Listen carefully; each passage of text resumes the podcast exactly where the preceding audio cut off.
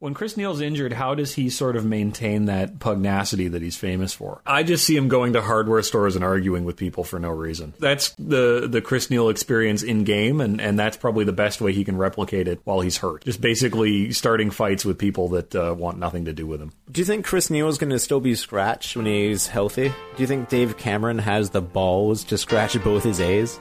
Okay, that came out wrong. Do you think Chris Neal? sorry. Do you think Dave Cameron has the? No, you said it intestinal right the first time. You said Yeah. it right okay. Do you first think? time. United in red. Remember Todd White? Where did Erik Karlsson eat last night? It doesn't matter if you ask. It's the Chet and Luke podcast.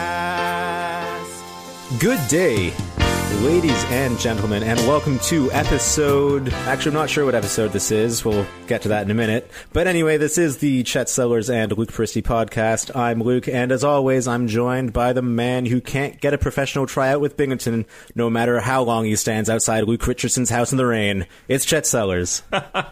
How you doing, man? I'm to doing quite well. Uh, welcome. Uh, well, I would say welcome back. Except uh, Luke Peristy's on every podcast, so it's not like uh, it's not like anything's changed. Really, is, is, is that so? Because uh, I think there's a couple people who might take exception to that comment.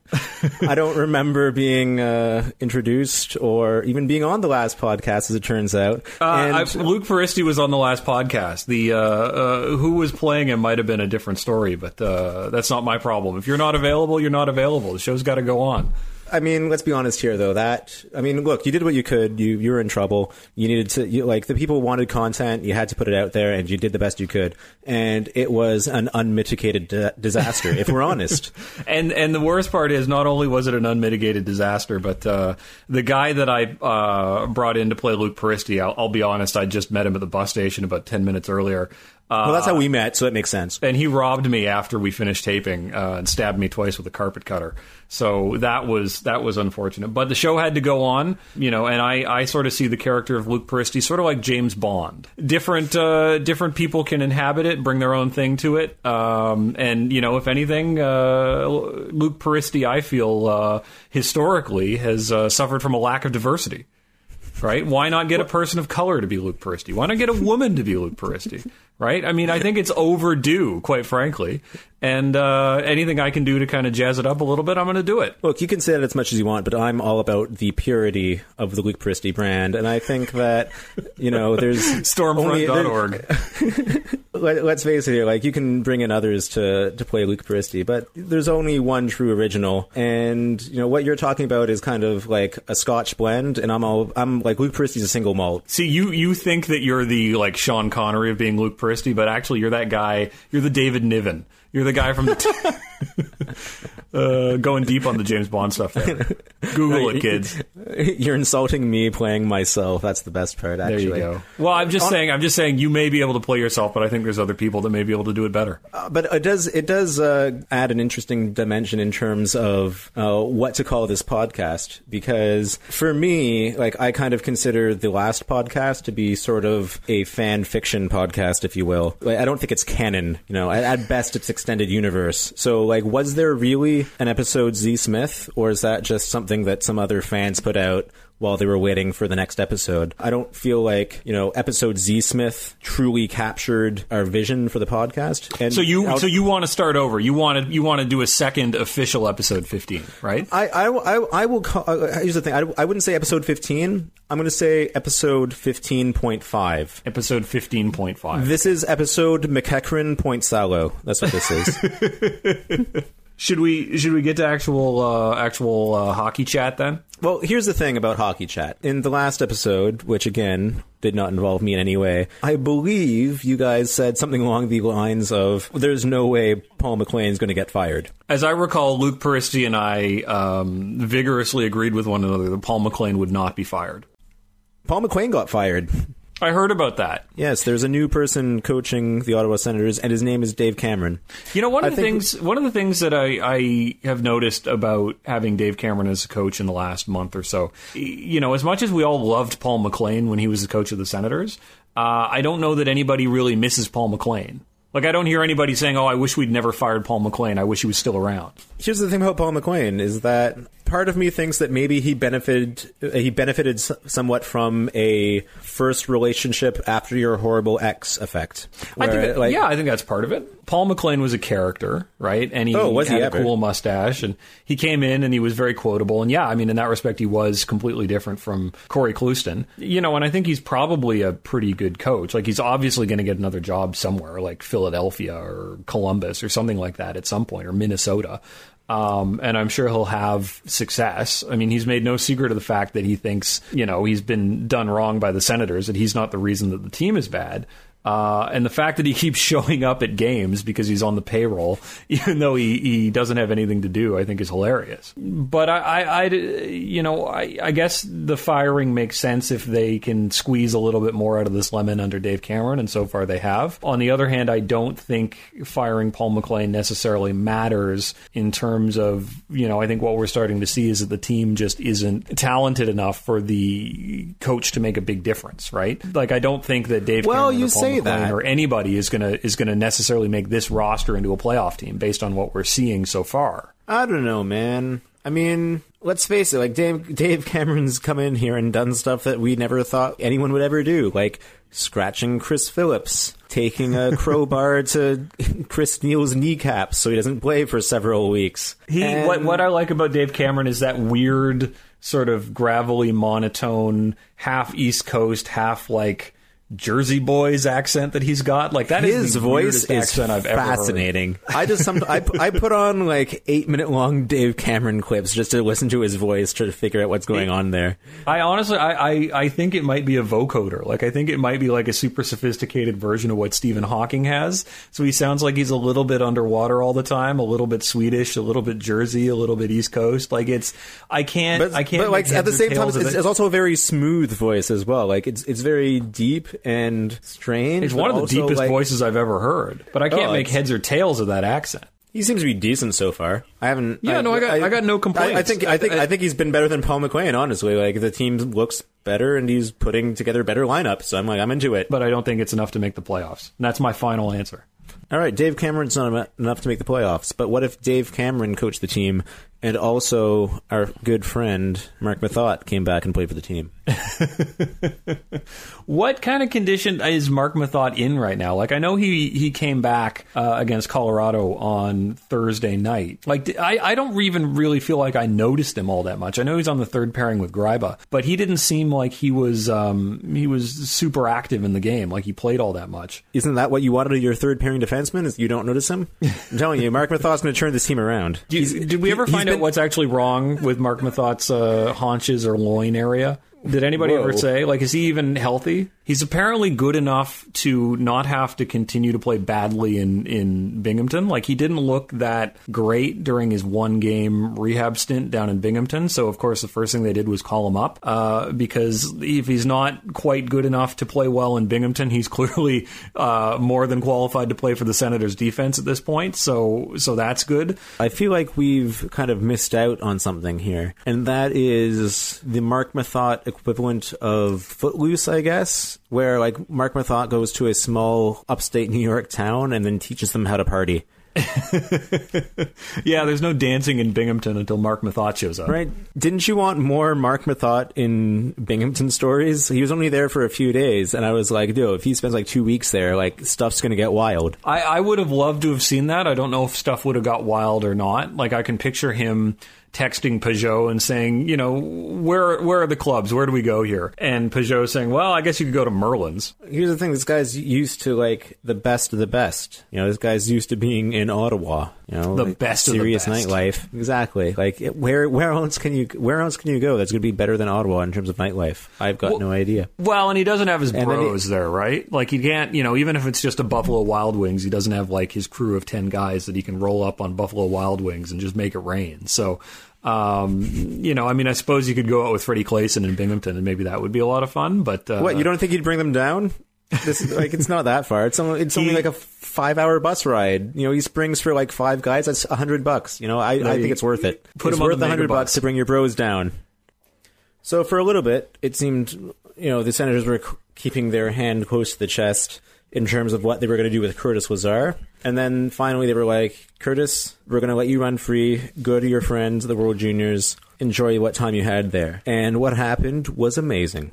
Curtis Lazar was kind of like everybody's dad on that team, wasn't he? Because he's um, he's what two or three years older than Connor McDavid. Um, I think he's probably played the most NHL games uh, of anybody on that team. I could be wrong about that, but he's certainly one of the savvier veterans. Uh, they made him the captain. He, you know, did all the right things, said all the right things. He was the media guy. It, it's kind of weird that he's, you know, the kid in Ottawa and he's the old guy uh, on the junior team. So that will be that will be an interesting transition when he comes back to play for the Senators again, because now he's, you know, I'm sure he's been the kid all year. It would be great if he comes back, gold medal around his neck, like a sacred talisman protecting uh, protecting him from the terribleness of this team. And you know, immediately starts telling Chris Phillips what to do. Starts you know throwing shade at Colin Greening. That's the that's that's a Curtis Lazar that I'd like to see come back. Someone who's uh, got a little bit more cockiness to him now that he's uh, now that he's a gold medalist in addition to being a Memorial Cup champion. For me, Curtis Lazar was the guy who goes off to university and then comes back to like teach the high school kids what it's about. It's like, look, you think you're good now in grade 12, but like, trust me, things get like way, like he, he, like everyone's like, tell me what it's like to be in the NHL, Curtis Lazar. And it's like, oh boy, will I ever. You play on the fourth line, you play 12 minutes a night, even though you're amazing. like, I, I think it was good for Curtis Lazar's confidence as well to like get into a place where like he could actually like beat people to like the net. Like with respect to the junior team, he is the college guy coming back and showing the high schoolers how to do it. But I think when you look at him on the NHL team coming back from juniors, it's kind of like he's that kid who did a semester abroad and now he won't shut up about it. So You know, it's just like, oh, well, you know, when I was in France, it's like, yeah, you know, we heard that you were in France. That's great. You know, now you're back here. It would be interesting if he was, you know, he took the junior stuff and he's like, well, when I was uh, when I was playing on a line with Connor McDavid, we did this. And Colin Greening's like, that's very nice. I'm not doing that. you know, that would be that could be the other way to go with it. Was that a little bit torturous though? Like watching Connor McDavid on a line with Curtis Lazar and thinking that could happen, if not Well- for the balance of probabilities. if if ever there's a year to you know tank just on the off chance, I mean the Senators aren't going to be bad enough to ever have a realistic chance at the number one pick. Um, but as long as they not. as Tanking long as they miss the playoffs, they've got something like. Even if they're the best team that doesn't make the playoffs, they've still got something like a one percent chance at winning the lottery, uh, and I would Mm-hmm. take those odds at this point. Okay, so so you're done with this year's team though. Like, that's it. I, I think I am done with this year's team just because I don't know being eight points out and trailing three teams for the second wildcard spot. I don't know that there is enough of an improvement possible from the current roster, even uh, that it's likely to be successful. I don't think they're going to get a ton from blowing it up, and I don't think they've got a ton in the cupboard, so I don't think they're a contender next year either. But I think that's still better than continuing to tread water with the with the roster that they have. You know, I think I think honestly, so- th- so getting the Senators back into contending status at this point is a multi-year project. But might as well Right, start. there's- might as well start now. Like the, the, the problem Yeah, the, I mean- the problem the Senators have is that the guys that they can trade off that normally you'd be doing to dump salary, like they can't dump that much salary. That's the problem. They're you know if they trade Legwand, if they find a guy who wants Michalek, even if they trade Craig Anderson, like they're going to find themselves under the cap floor very quickly. Uh, so they're probably going to Ladies and gentlemen, your 2014-2015 Ottawa Senators. So they're going to have to take some We can't back. even trade anyone. you know, it's uh, it doesn't uh, it doesn't look all that good. I don't know. As far as I'm concerned, all Ottawa needs is a few breaks. I, I just think that under Dave Cameron, they've shown competitiveness, even if the results have not been there necessarily. So if they had played, and that in, in the, and that in the long run, like I think, if if they get lucky and continue to play as well as they have been, then maybe there's a chance they can be competitive. so if they had, and I don't know the the answer of to this, but if they had played, if you ex, if you basically extrapolated how they've played under Dave Cameron this past month over the course of a season. Um, are they a playoff team? Because aren't they still kind of right around 500? I know that the underlying numbers are better, but aren't they still kind of right around 500? I think we're looking at. I think we're looking at at least Toronto. okay, which is like, which is not in a playoff spot right now. Not right now, but they're like sniffing it at least. Like they're a point out. So that's that's your your best case scenario is that with Dave Cameron we can be the Toronto Maple Leafs. That's that that is Exactly. That's- arguably that's- far darker than anything I've said. That is where the rubber meets the road, my friend. Is that on the on the other hand, we could be the Leafs, and that would be better. That's what I'm saying. I, I oh just God, listen to me. All right, just- yeah, all right. You're this, this team's screwed. Never mind. So let's play a little game. Um, I will say something about this year's Senators team, and you have to say something that is more depressing. Try not to go full out right away. Let's see how long we can. Uh, let's see how long we can drag this out. So I'll start. All right, sure. All right, go ahead. Patrick Wiercioch is arguably the second most talented offensive defenseman on the roster, and most days he's not in the lineup. Oh wow. All right. So I thought you said I thought you said you were starting like low. Oh, that is low. Trust me, we can get we can get a lot darker. Oh my God. So now it's All your right, turn. Uh, Mike Hoffman is 25, which means he's probably peaked in terms of his productivity at the NHL level. Okay. The most NHL ready piece obtained in the Jason Spezza deal, Alex Chiasson, does not look like a top six forward. Oh yeah, you're right. That's bad. In that vein, Ales Hemsky signed with Dallas for the same amount of money as Milan Michalek signed in Ottawa. I, have a, I, I I have a secondary point to that though, which is that Milan Michalek only has two less points in Ottawa than Ales Hemsky has in Dallas. Milan Michalek, um, who at this point is maybe a bottom six forward, was signed to a three year, $4 million a year deal, in part and maybe primarily to get this team to the cap floor. Whoa, that's that's that's dark. All right, fair enough. Eric Gryba has the outside hockey business that we make fun of the least. Uh, yeah, I don't know. I don't know that that's as depressing as Michalek getting into the cap floor, but but we can take it. More so than Michalek, how about it doesn't appear that anybody on the roster, if the team decides to rebuild this year and starts trading guys like Craig Anderson, I don't think there's anything on the roster that will bring back a top six forward or high first round pick. Mark Borowiecki is still on the roster for the next three years after this. Oh, you're always bagging on Borowiecki. That's not like a, he's a seventh defenseman at a million dollars a year. Like it doesn't it doesn't matter. It's He's fine. 25. Think of all the other defensemen we could have. He's a char- he's a character guy. Keith You Yandle. Like, come Yeah, on. that was right. That, that's right because they said, "Well, I suppose we could go out and trade for Keith Yandle." Nah, let's just let's just sign Borowiecki for four years for a million a year because those two things are equal in my mind. Yeah, you're right. any- I don't think any, I don't here. think that's the uh, I don't think that's the trade off.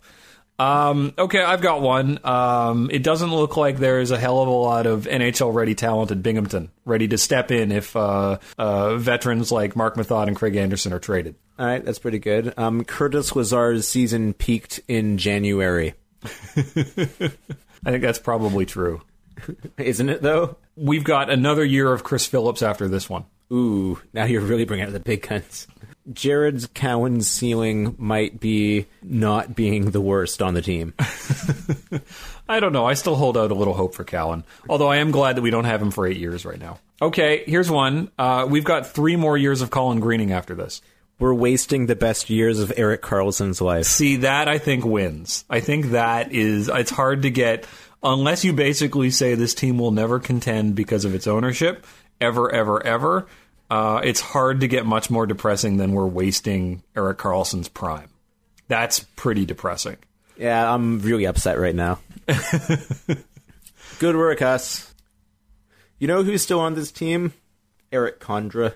Erik Condra hanging in there. Free agent to be Erik Condra. What's about to happen in the free agent negotiations for that guy? I think they're just going to let him walk away. they're just gonna be like, you know, we have people who can do what you do.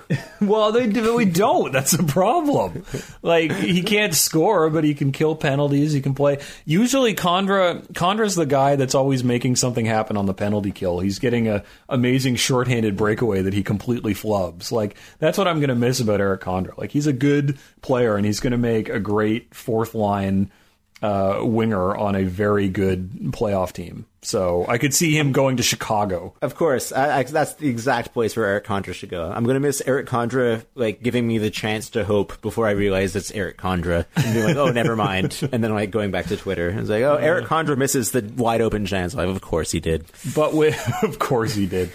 but with Erik Condra gone, with Jason Spezza gone, um, it really starts to put a like we really do need to come up with some new hack jokes because we already don't have the Spezza drop pass, and if the Condra wide open miss uh, goes away, I'm worried that we'll never between us have another tweet again. No, no, we can we can still do this though because we have Bobby Ryan can't spell intensity, oh, that hasn't come back in a while. right? Like we can we can still work with this. When's his wedding coming up? By the way, is it this summer? Uh, I don't know. I didn't I didn't get invited. No, I didn't get invited got either. No idea. But uh, I understand they're holding it outside in tents, so that would be Ooh. that would be no. All right, whatever. no, go with it. Go with it. so let's go Cody Ceci and whatever pictures his mom posts on Twitter. What was the what was the picture in the, your most recent? it would be great um, to start a, series of photoshops of like Co- Cody Ceci's mom posting more and more pictures of like young Cody Ceci with famous people, but they're all like increasingly bizarre photoshops where it's like five year old Cody Ceci standing next to Mussolini or something like that, and she's like met met this guy at FanFest '96. You know, and it's like a black and white picture. That would be interesting. Yeah, here's here's a young, bored-looking five-year-old Cody Ceci in a Sens jersey standing next to Enrico Fermi. Uh, as he, you know, after the first successful nuclear fission experiment.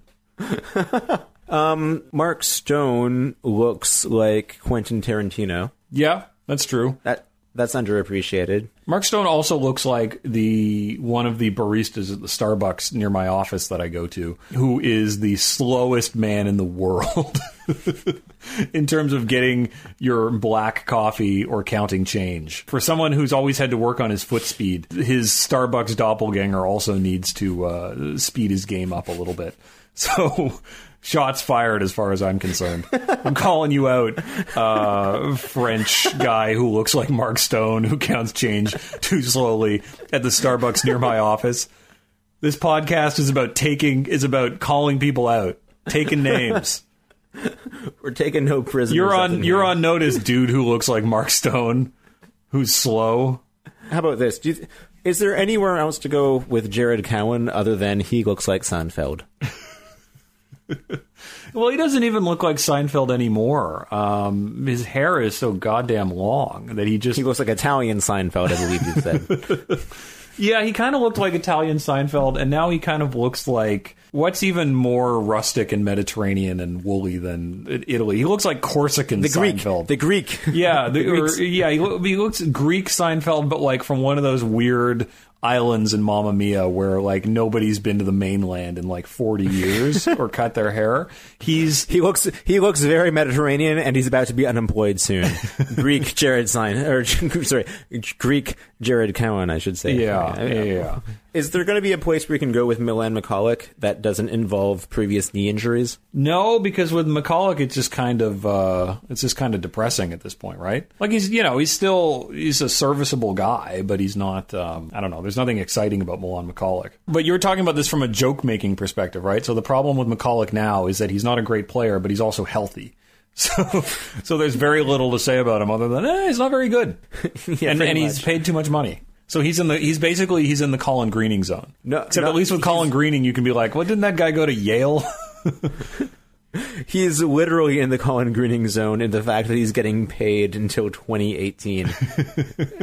I mean, that's the way you want to build, though. is You want to build from the fourth line forward. Yeah. So it's like Milan Michalek, Colin Greening, Zach Smith, solid fourth line for the next three years. We're in. I, I would be interested to know if there was ever a game in the last year or so where the Senators' fourth line made more money than the Senators' first line. and I bet you there was there would have been a game where and it may have just been where somebody was hurt on the first line, but you would have had Turris like last year you would have had Turris at like 3.5, MacArthur at 3 with um let's say one of those games where Stone or Hoffman was was called up and playing with them. And on the fourth line you might have had Smith and Neil and Greening right? And there, I want to say, I would, I would love for somebody to go back and look. There might have been a game where the fourth line made more money than the first line, or this year, right? If you had a fourth line of Legwand, Michalek, and Greening, I would bet you there were games that that made that line made more money than um, than the first line, or certainly than the second line with like Ryan and Hoffman and Zibanejad. That's amazing. I didn't even thought of that. You know, you, Oh, this, this this team's a mess. you want to talk about building from the bottom up? There you go. And maybe that, other- maybe that, maybe we can add that to our list of depressing facts. So, so here's I've got, I've got, I've got a new depressing fact for you. More depressing facts. This team that is already not a playoff team, uh, assuming everything is status quo next year, is going to be significantly more expensive for the same amount of talent. Because Ryan is going to be Ryan is going to be paid more, Greening's going to be paid more, MacArthur is going to be paid more, uh, Methot, if he's re-signed, is going to be paid more. Stone, Hoffman, Zibanejad, Chiasson are all restricted free agents due for a raise. The team will cost a lot more, uh, but it will not be any better. See, you say that, but on the other hand, I won't have to hear about how this team's only spending to the cap floor anymore. Well, the cap floor keeps going up is the problem. Just just when we think we're finally on top of that cap floor, it, it goes up another few million dollars. It's tough, man. It's tough barely keeping your head above water. Well, I'm quite depressed, so I think we should call it here. Uh, well, it's been a lot of fun talking to you again. Uh, As always. yeah, well, I mean, I enjoyed our last show when we both agreed that uh, Paul MacLean was not going to be fired, and um, you know things have gotten a little bit bleaker since then. But uh, you know, we move forward as we always do. So uh, we'll leave it there, and uh, thanks for coming along, folks, and we'll see you soon. See you next time. Whoa, whoa,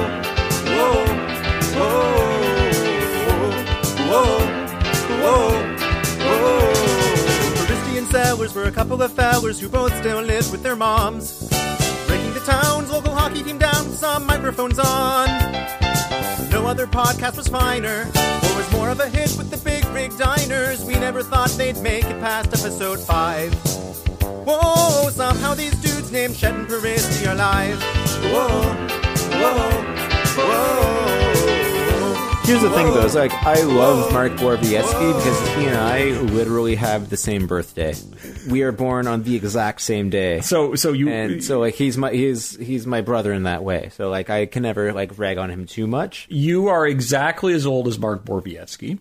Yes, I am. So he and you and he have had equal amounts of time on this planet to develop and achieve something with their life, right? Yes, he and I- he has and I has no head start on you in terms of time. As much as you bag on Borowiecki, he is now a millionaire, and you are not. that's true. and he has had and and he's achieved that in the same amount of time that you had to become a millionaire. So how can you tell me with a straight face that Mark Borowiecki is not in all respects a complete success? I was a late bloomer. Just because he was at his top, uh, just because he was at the top of his game at the age of 19 doesn't mean I was. So So what you're saying There you is you may achieve uh, success later in your career. Uh, at a point when Mark Borowiecki uh, has has long been discarded by the NHL, that you may uh, you're you're going to continue to trend upward where he may not. that's precisely what I'm saying. Okay. Although Mark Borowiecki could also be retired a multimillionaire at the age of 30. And if he does so, then more power to him. I'm just saying, I think he's got it figured out. Now, granted, he is taller than you.